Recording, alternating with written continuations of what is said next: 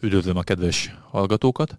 Ez itt a Hetek Originals, ahol a Hetek heti lap, illetve a hetek.hu-nak a témáit dolgozzuk föl a Hetek újságíróival vagy szakemberekkel. Most velem itt a vonalban Kánai András, skifíró, kommunikációs szakember és jövőkutató van. Szervusz András! Szia és üdvözlöm a hallgatókat! Ugye most azért szinte mindenkit az ukrajnai válság érdekel, és egészen meglepő módon zajlanak a megdöbbentő katonai események és gazdasági üzengetések, de amit egy átlag ember ért és hall az ukrán eseményekről, az zömében a közösségi oldalakról, illetve a médiában megjelent hírekről. Haja kivéve akkor, hogyha esetleg van közvetlen hozzátartozója, forrása az országban, akitől értesül első kézből eseményekről, és írtál egy nagyon izgalmas véleménycikket a hetek.hu-ra azzal a címmel, hogy miért vesztette el Oroszország az Ukrajna elleni háborút, és most egy kulisz, kulisszatitkot elárulok, hogy az eredeti cím, amit adtál a cikknek, amikor egyeztettünk, az az volt, hogy Oroszország elvesztette az Ukrajna elleni háborút, tehát egy ilyen kijelentő módban fogalmazódott meg. Miért látod ezt ennyire egyértelmű vereségnek orosz szempontból? És miről szól maga a cikk, és akkor onnantól, onnan kezdve akkor tudunk beszélgetni több mindenről. Ugye először is onnan kezdem, hogy az utóbbi, tehát amióta olyan gyorsan és sebesen zajlanak az események, és nyilván majd visszatérünk a, a birodalmi felemelkedés kapcsán, Európa kapcsán, hogy amióta én ezt megértem és publikáltuk, még inkább meg vagyok győződve, hogy hogy, hogy ezt a részét helyesen írtam le, vagy legalábbis ez egy olyan szempont, ami, ami, amit el lehet fogadni. Ugye itt mi emberek, és ezt írtam a cikkbe, és most napokban találtam egy látóidézetet, ő is megerősíti, hogy aki a történetet meséli, az uralja a társadalmat. Hát Mivel a történelem vagyunk, során ez mindig is így volt, hogy aki a legjobban el tudja a háború történetét mesélni, az, az, az tudja a közül. Csak ott mindig el kellett telnie sok időnek, több időnek, régi királyokról írtak legendákat, de ugye most, most nagyon gyorsan élőbe megy minden, élőbe történik minden, és ugye nem csak szöveget kapunk képet, hanem videót, és minden más, ami csak ebbe az egészbe belefér. És ennek a háborúnak a narratívája végtelenül leegyszerűsíthető. És a legtöbb ember így is érti, és ezt is látja belőle. Egy hatalmas nagy ország, amire az van mondva, hogy a hadsereg a világon a második legnagyobb és a legerősebb, minden összeállításban általában ez szokott szerepelni, az neki támadt egy nála negyed annyi emberrel rendelkező országnak, aki nem csinált vele semmit, nem támadta meg, nem ment át, tehát nem, nem kívánt maga után válaszcsapás semmilyen cselekedete, és ez a nagyhatalom benyomult a területére, elfoglalt ezt egy szigetet, aztán egy félszigetet, aztán elfoglalt két megyét, aztán a két megyének a kibővített területét, majd úgy döntött, hogy minden irányból megtámadja. Ez egy nagyon világos és egyszerű történet innentől kezdve, és a másik oldalnak, az orosz oldalnak valahogy azt kellett volna ugye bemutatnia, vagy azt akarta bemutatni, hogy ő, ő egy megelőző csapást csinál, illetve válaszol ö, régebbi sérelmekre. Mivel a történetmesélés szabálya az, hogy minél egyszerűbb, annál jobb, és annál jobban átmegy, ezért az ukrán narratíva az, amiben a legeslegtöbb ember teljesen egyértelműen azonosulni tud. És innentől kezdve nagyon nehéz az oroszoknak a dolga, és itt nem csak arról van szó, hogy katonailag ugye azóta kiderült, hogy nem tudják ilyen gyorsan lerohanni, hogyha visszaemlékszel, tényleg sajnos igaz az a Lenin idézet, hogy ezt most sokszor felhozzák, sokszor évtizedek alatt semmi se történik, és sokszor napok alatt évtizedek történnek. Tehát, hogy amikor az egész elkezdődött, akkor mindenki azt gondolta, hogy na, ennek így nagyjából egy nap alatt vége, jön egy nagy hadsereg, és lezúzza a, a, az ukrán ellenállást. Nem így, nem így történt, és így még inkább a történet az tovább folytatódik, mert a, mert a történet, hogy a kicsit megtámadta nagy, az most úgy folytatódik tovább, hogy de a kicsi hősiesen ellenállt. Tehát a történetnek nagyjából a, a felénél lehetünk. És ebben a történetnek a mesélésébe ebben a másik fél jobb, és azért jobb, mert jobb pozícióban van történet szempontjából. És most abszolút nem arról beszélek, hiszen nem vagyok politológus és katonai szakértő, hogy hogy alakul ez, mindenki és milyen mértékben van igaza bármilyen dologban. Itt, itt csupán a narratíváról beszélek, hogy hogyan lehet megfogni. És látjuk négy nap alatt ö, globális hőszületet, tehát ha most azt mondják, hogy az ENSZ-nek ki legyen az elnök, akkor Zelenszkire mondanák, ki kapja a Nobel békedíjat, akkor Zelenszki kapná. Ugye az ukrán elnök Volodymyr ukrán elnök, igen. Igen, igen. igen, igen. A, ki, kik a ma hősei uh, ukránok kapják, ukránok lennének, és így tovább, és így tovább. címlapnak az évemberei. Time címlap az évembere, tehát, tehát hogy ez egy, ez egy teljesen, teljesen egyértelmű dolog, és erre írtam én azt, hogy az oroszok, még az egészet, és most már az látszik, hogy egyre nehezebben, és egyre nagy, nagyobb áldozatokkal, vagy még nagyobb közvélemény megdöbbentésével uh, szét tudnák az egészet lőni, és mondjuk így, hogy elfoglalják, akkor is azt a háborút, ami a médiában zajlik, azt elvesztették. És Meg... több embert legyintele rá. Kérd, hogy nem... Kérdések merülnek föl benne, meg az Igen. átlagolvasóba is. Meg kell nyerni háborúban ezt a fajta háborút is? Muszáj, hogy a közvéleményt megnyerje az ember? Most ha csak, ha csak Putyin szemszögéből és Putyin érdekszférájából gondolkodom. Igen, és azért és mondom, hogy az elmúlt Hát az, ugye itt az úgy kell elképzelni, hogy nagyon egyszerű a döntéshozók nyugaton és mindenütt az újraválasztásokban érdekeltek. Az újraválasztásokhoz folyamatosan monitorozzák a, a közvéleményt. A közösségi médiában lehetséges már ilyen sentiment kutatásokat folytatni, tehát az, hogy egy, egy, egy adott témában, Facebookon, Twitteren, stb. hogyan nyilvánulnak meg a választók. A nyugati ember, és, és az ázsiaiak is, ázsiaiaknak is egy nagy része, hogy látjuk Japánnak, dél a reakcióját, szinte teljesen egyértelműen az orosz ellenes álláspontot foglalta el ebben. Egy ilyen helyzetben a vezetők nem hagyhatják azt, hogy figyelmen kívül figyelj, ne vegyék figyelembe azokat a többezes tüntetéseket, a megnyilvánulásokat, stb.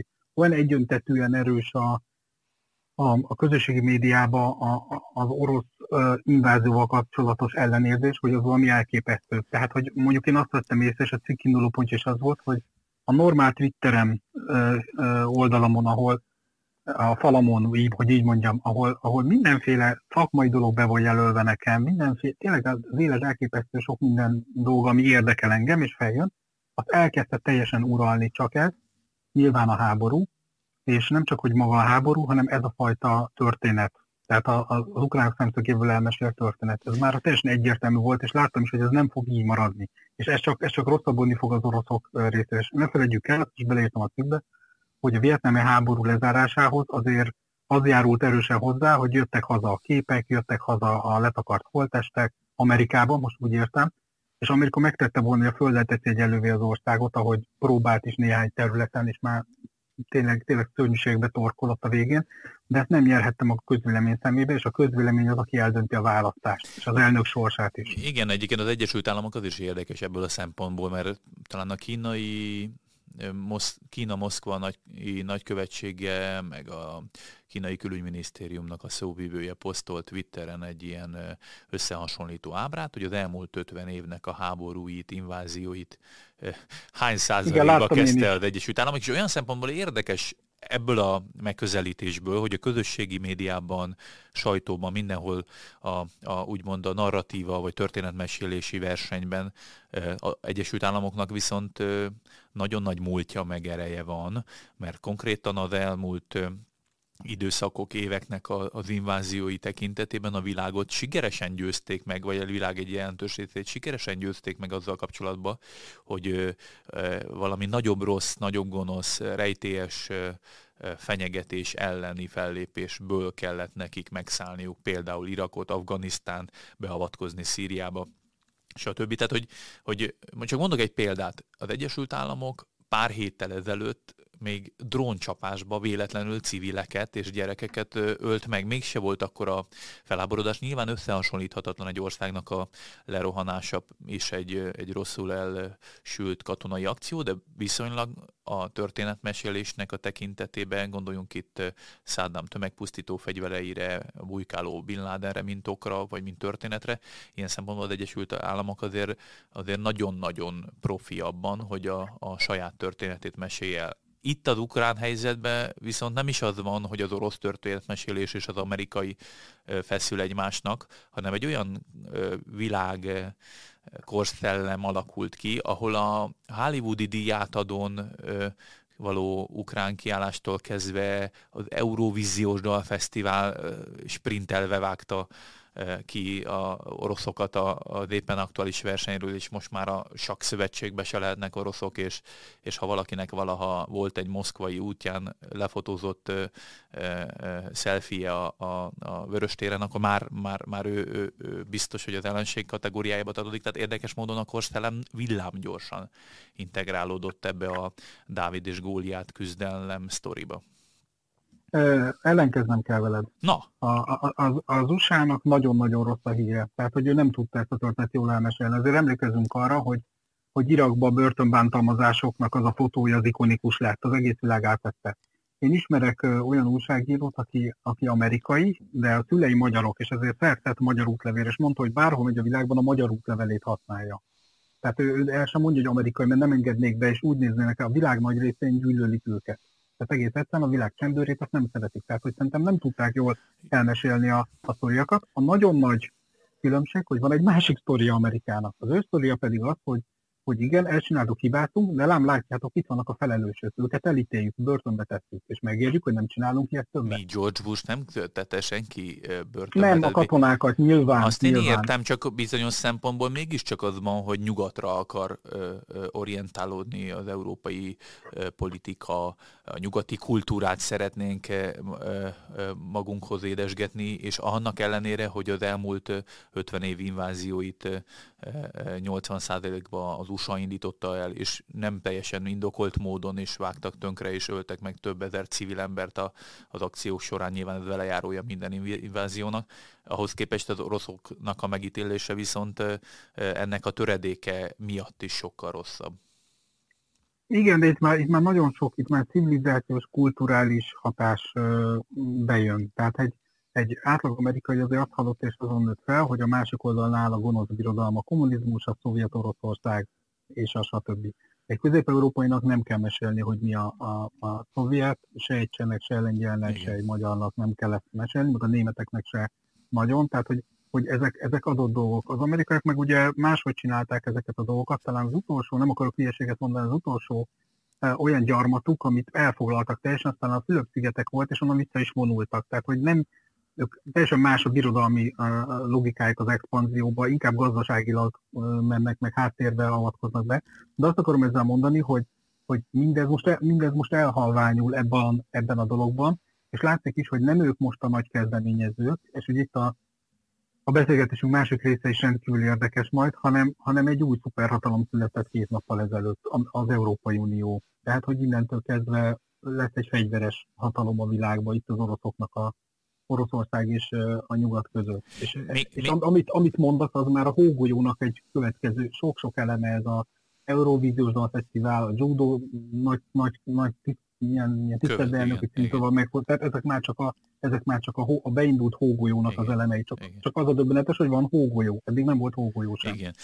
Mi, mielőtt tovább megyünk arról, hogy azért a világ rendje mennyire változott meg, azért egy, egyetlen egy mondatot azért ejtsünk arról is visszatérve, amit mondtál, hogy Zelenszkiből mekkora ilyen, hogy mondjam, ilyen messianisztikus figura kezd válni, hogy nyilván az alapkiinduló pont szerencsés, hogy Dávid Góliát eh, konfliktusként van beállítva, de más részről viszont, hogyha egy, eh, egy orosz döntéshozó, vagy Putyinnal akár egyetértő oroszról beszélünk, akkor meg ő azt látja, hogy ugyan Zelenszky a kicsi megtámadott fél, de felsorakozott mögé az osztályból mindenki és mindenki vele van együtt, és csak, a, csak az aklató maradt egyedül. Tehát, hogy bizony, bizonyos szempontból a Dávid és Góliát aspektust hiába erőszakos a, a, a másik oldal Dávidja, a Góliát mégiscsak a, a túloldalon van, hogyha most megfordítom ezt a sztorit. Most, most ugye az történik, ez egy nagyon jó hasonlat, és megint csak a történeteknek az ereje. Nagyon sokszor használják most a, most a balli kifejezést a, a Putyéra. Tehát az angol sajtó még nagyon szereti ezt, hogy angolok nagyon, nagyon uh, utálják az oroszokat. Nyilván ebben benne van az is, hogy sok orosz milliárdos volt ott, hogy a pénzmosást azt a Londonban csinálták nagyon sok helyen, az egyszerű angolokat is zavarta, a merényletek, stb. Úgyhogy most szívesen rúgnak vissza. Na és ők azt mondják, hogy igazából ez egy klasszikus szaklatás történet, a nagyfiú oda megy a kisfiú, és elkezdi verni. És akkor arra azt lehet csinálni, hogy félsz tőle, hogy te is kap, vagy pedig így összeállt, és akkor így megvéded. Ugye Stephen King is ezt tweetelte ki egyik nap. És ennek a, ennek, a, ennek a történetnek a folytatását uh, látjuk. Lehet, hogy el fog jönni ez a pont, amikor az emberek már sajnálni fogják az oroszokat, mert az, hogy mit tudom én, egy, egy orosz bár Amerikába levette a nevéből a Russian szót, meg hogy orosz vodkát ne lehet, hát ez már azért őrület. Hát mondjuk nem lát... Izrael is érdekes, mert például van egy nagyon híres Putyin klub, és ott például Putyint azt, azt, azt lefeszítették abban a másodpercben. E, igen, igen, szóval hogy azért nem a náci Németországról van szó, hogy igen. annak idején mindenki... Már pedig ez a történetmesélés is él, tehát főleg az is érdekes, amikor izraeli véleményformálók mondják azt, hogy Putyin egyenlő Hitler, a tüntetéseken is megjelenik ez a párhuzam. Igen, igen, ilyen igen. zsidók részéről, vagy, vagy izraeliek részéről különösen furcsa igen, ilyen párhuzamot látni. Igen, de minde, mindezek együtt maga az alap, alapnarráció az nem változott. Tehát, hogy hiába most tényleg, a, én csak a Twitteren követem, hogy hát ilyen két óránként jelenti be egy, egy európai ország, hogy mit ad. A tegnap a svédek, hogy annak tankelhárítót, jönnek a belga géppisztolyok, stb. stb. stb. Most a, ez a katonai rész a többiről nem is Igen. beszélve. Nem ad, nem ad el Tajvan neki csippet, szóval hogy ezek ilyen nagyon súlyos dolgok, meg hogy a Rubel hogy kezdte a mai esését a, a tőzsdéken, tehát hogy, hogy itt, itt, az, itt lehet, hogy eljön majd az idő, amikor az oroszokat fogják sajnálni. Mert ugye ráadásul legelőször az orosz, egyszerű orosz emberek fogják, vagy érzik meg, ez nem, nem más, és akkor itt, itt majd lehet dönteni, hogy jön-e jön-e más történet. De arra mondtam, hogy ebből nem tud jó kiszállni Oroszország. Most már minél jobban elhúzódik ez a dolog, annál nehezebben fog ebből, ebből jó kiszállni. És, és ugye mondom, ez ráépül arra, hogy, hogy ez a történet nem a nulláról indul, mint általában a könyvek, hanem előfeltevésekre, vagyis arra, hogy van egy orosz elnök, akit eleve a világ ezért vagy azért, teljesen mindegy, hogy most miért, és milyen okból, és milyen biztonsággal nem szeret, és ez, ez az előfeltevés kapott most egy jó nagy, jó nagy vaskos sztorit, amit élőben nézhetünk Másrésztről azért azt se felejtsük el, hogy a történetmesélésnek a lehetőségétől folyamatosan fosszák is meg Oroszországot. Nem, mint hogyha olyan nagyon profin csinálták volna saját narratívájuk terítését, de azért most, ha jól látom, akkor azért a tech cégek befogyasszák le, tiltják az oldalakat. Az Európai Unió én szerintem példátlan lépést tett azzal, hogy egyébként az orosz államhoz köthető híroldalak, amik egyébként nyugaton már hosszú évtizedek óta működnek, és egyébként a propagandában semmivel sem sokkal durvábbak, mint mondjuk egy-egy hasonló elveken működő nyugati média, betiltják ezeknek az oldalaknak az elérését. Tehát úgy látszik, hogy egy ilyen, ilyen teljes elnémítás is van, tehát még csak a két narratíva nem is ö, látható az emberek előtt, hanem egyfajta narratíva ömlik, de az a könnyes szemű ö, kislánytól kezdve a metróban megszületett babán át a szépség királynő, aki fegyvert fog, és a, a bunkerben golyóálló mellényben éjszakázó miniszterelnökön vagy ukrán elnökön, kik bezárólag ezek a, ezek a képek viszont száz százalékban jönnek szembe a közösségi ezzel, ezzel, ezzel teljesen, Igen, ezzel teljesen egyetértek, hogy valami hasonló játszik le megint, mint a déjà érzés, mint a járványban. Hogy a, a járványban lett egy narratíva, amelyel én, én például egyetértettem, most nem az, a, nem az a lényeg, hanem hogy lett egy narratíva, amit kötelező mindenkinek tartani. Ennek a narratívának vannak elemei, hordjál maszkot, távol tartsd magad az emberektől, mert ha nem, akkor ennyi meg ennyi mértékben halt meg. És, és az is látszik, hogy ez a narratíva, hogy, hogy süllyed el, vagy megy kicsit arrébb, megy, megy még arrébb, kicsit máshogy meséljük már. Már, már felvetik, hogy a maszkokkal mi van. Már azt mondják, hogy nem kellett volna Angliában az óriás lezárás, stb. stb. stb. Tehát, hogy, hogy, és ott is az volt, hogy a, hogy a önhatalmulag a, a nagy tech cégek, hogy neked elütött a véleményed, akkor, akkor az erkölcsileg ők morálisan megítélték annak, hogy, hogy ez nem jó, és egy, és egy átalakozott morális döntés alapján kizárták. És e, teljesen igazad van ebben, és itt azt hangsúlyozni, hogy nem maga a konkrét ügy számít, nyilván konkrét ügyek számítanak, hogy most az orosz propagandót, a Russian today kizárják, hanem amit mondtál, hogy az egyik el tudja mondani tárcsatornán, a másik nem tudja elmondani tárcsatornán, még az ember arra gondol, hogy mi van akkor, ha egy olyan ügy lesz majd valamikor, amit, ő, amit, ami, amit ő, ami őt érinti, ami számára fontos. Hogyha egyszer szembe megy azzal, hogy adott egy következő ügynél, egy harmadik ügynél, egy negyediknél, amit ő máshogy gondol, akkor azt majd nem írhatja ki. Igen, Tehát, hogy ez, ez, ez, ez tényleg, egy, tényleg egy elég uh, példátlan ebbe, és mondom, amióta megírtam, és, és köszönöm nektek, nagyon gyorsan publikáltátok a, ezt, a, ezt a cikket, és mint kommunikációs szakember, tehát erről néztem ezt az egészet, azóta ez még inkább igaz. Tehát az, ami akkor csak így elkezdődött, hogy, hogy ezt láttam, azóta igen, a, a kommunikáció, hogy így mondjam, átítéltem, a kommunikációs légtér is lezárult az oroszok előtt. Igen.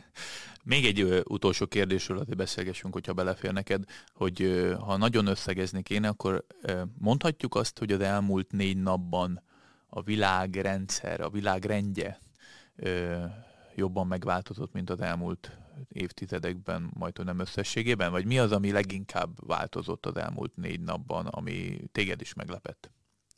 Leginkább az, hogy, hogy, hogy a soft powerből Európa egy hard power lett. Tehát, hogy ugye amikor bejelentették a németek egy éjszaka alatt az 50, 50 évet, 60 évet átugorva, minden, minden tabut és minden saját magukra kényszerített elvet átugorva, hogy 100 milliárd eurót raknak bele a német, költ, német hadsereg fejlesztésébe, a franciákkal együtt. És ugye azt ma már azt, azt azért tudni lehetnek kell, hogy a világ legjobb tengeratjárói németek, ugye Izrael is tőlük veszi.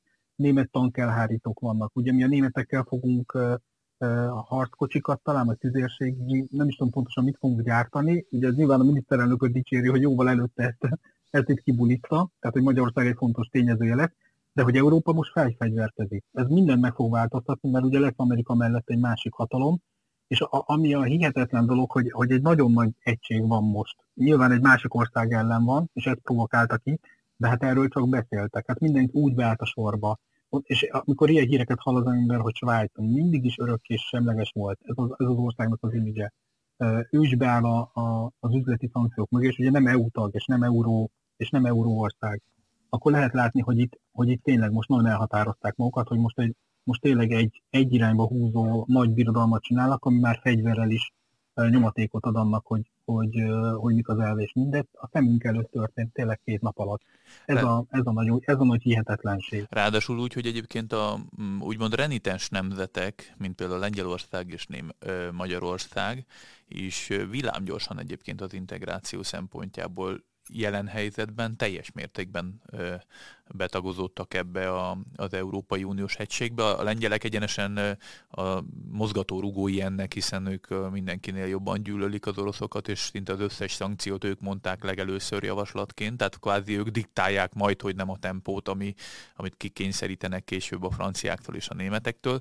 A Magyarország szempontjából meg azért érdekes, mert miközben az Unióban a lehető legjobb orosz diplomáciai kapcsolatai talán Magyarországnak vannak, ha most a kommunikációt nézzük, nem a gazdaságit, de gazdaságilag is. Ahhoz képest most Magyarország egy, egy engedelmes gyermek az osztályba, aki, aki minden szankciót elfogad, minden uniós kezdeményezést aláír, és viszonylag kicsi az a mozgástér, amit megengedhet magának. Tehát ahhoz képest, hogy itt volt aggodalmaskodás, meg majd el fogjuk törölni a vétót a külügyi döntéseknél, ahhoz képest most nincs is szükség ilyen jellegű erőfeszítésekre, mert, mert mintha nem is lenne az uniónak egyetlen egy renitens tagállama sem, hanem mindenki egységesen egyfelé húz, lesz közös európai hadsereg, közös európai döntések, a legkomolyabb döntések egységesen vannak meghozva, tehát érdekes ez a fajta változás is. Igen, és ahogy mondtad, az még egy külön érdekesség, hogy az egésznek az egyik motorja font a perifériáról származó miniszterelnök, ugye a lengyel miniszterelnök nyilván,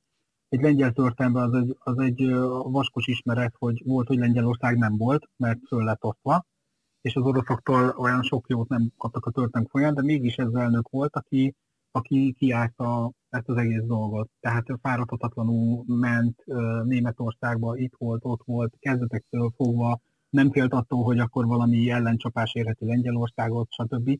Tehát ez is érdekes benne, hogy a perifériára származó ember játszott itt egy rendkívül fontos szerepet. Itt az, itt, itt az fogja megint csak eldönteni a dolgokat, hogy ha vége lesz ennek, és reméljük minél hamarabb vége lesz, akkor, akkor mit csinál Európa a két renitens országával, ami, közül az egyik mi vagyunk. Tehát, hogy mennyire engedi meg, hogy legyen külön utasság.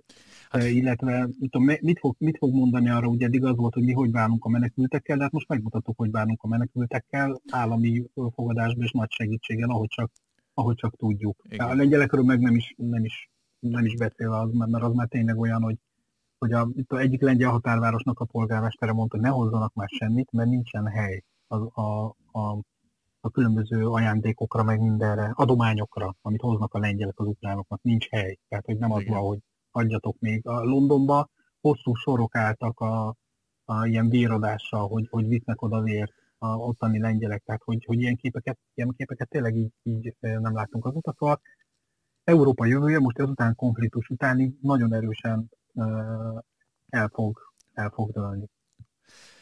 Kánai Andrással beszélgettem itt a hetek Originals podcast sorozatában, amiben a hetek heti lap, illetve a hetek.hu-nak a témáit dolgozzuk föl.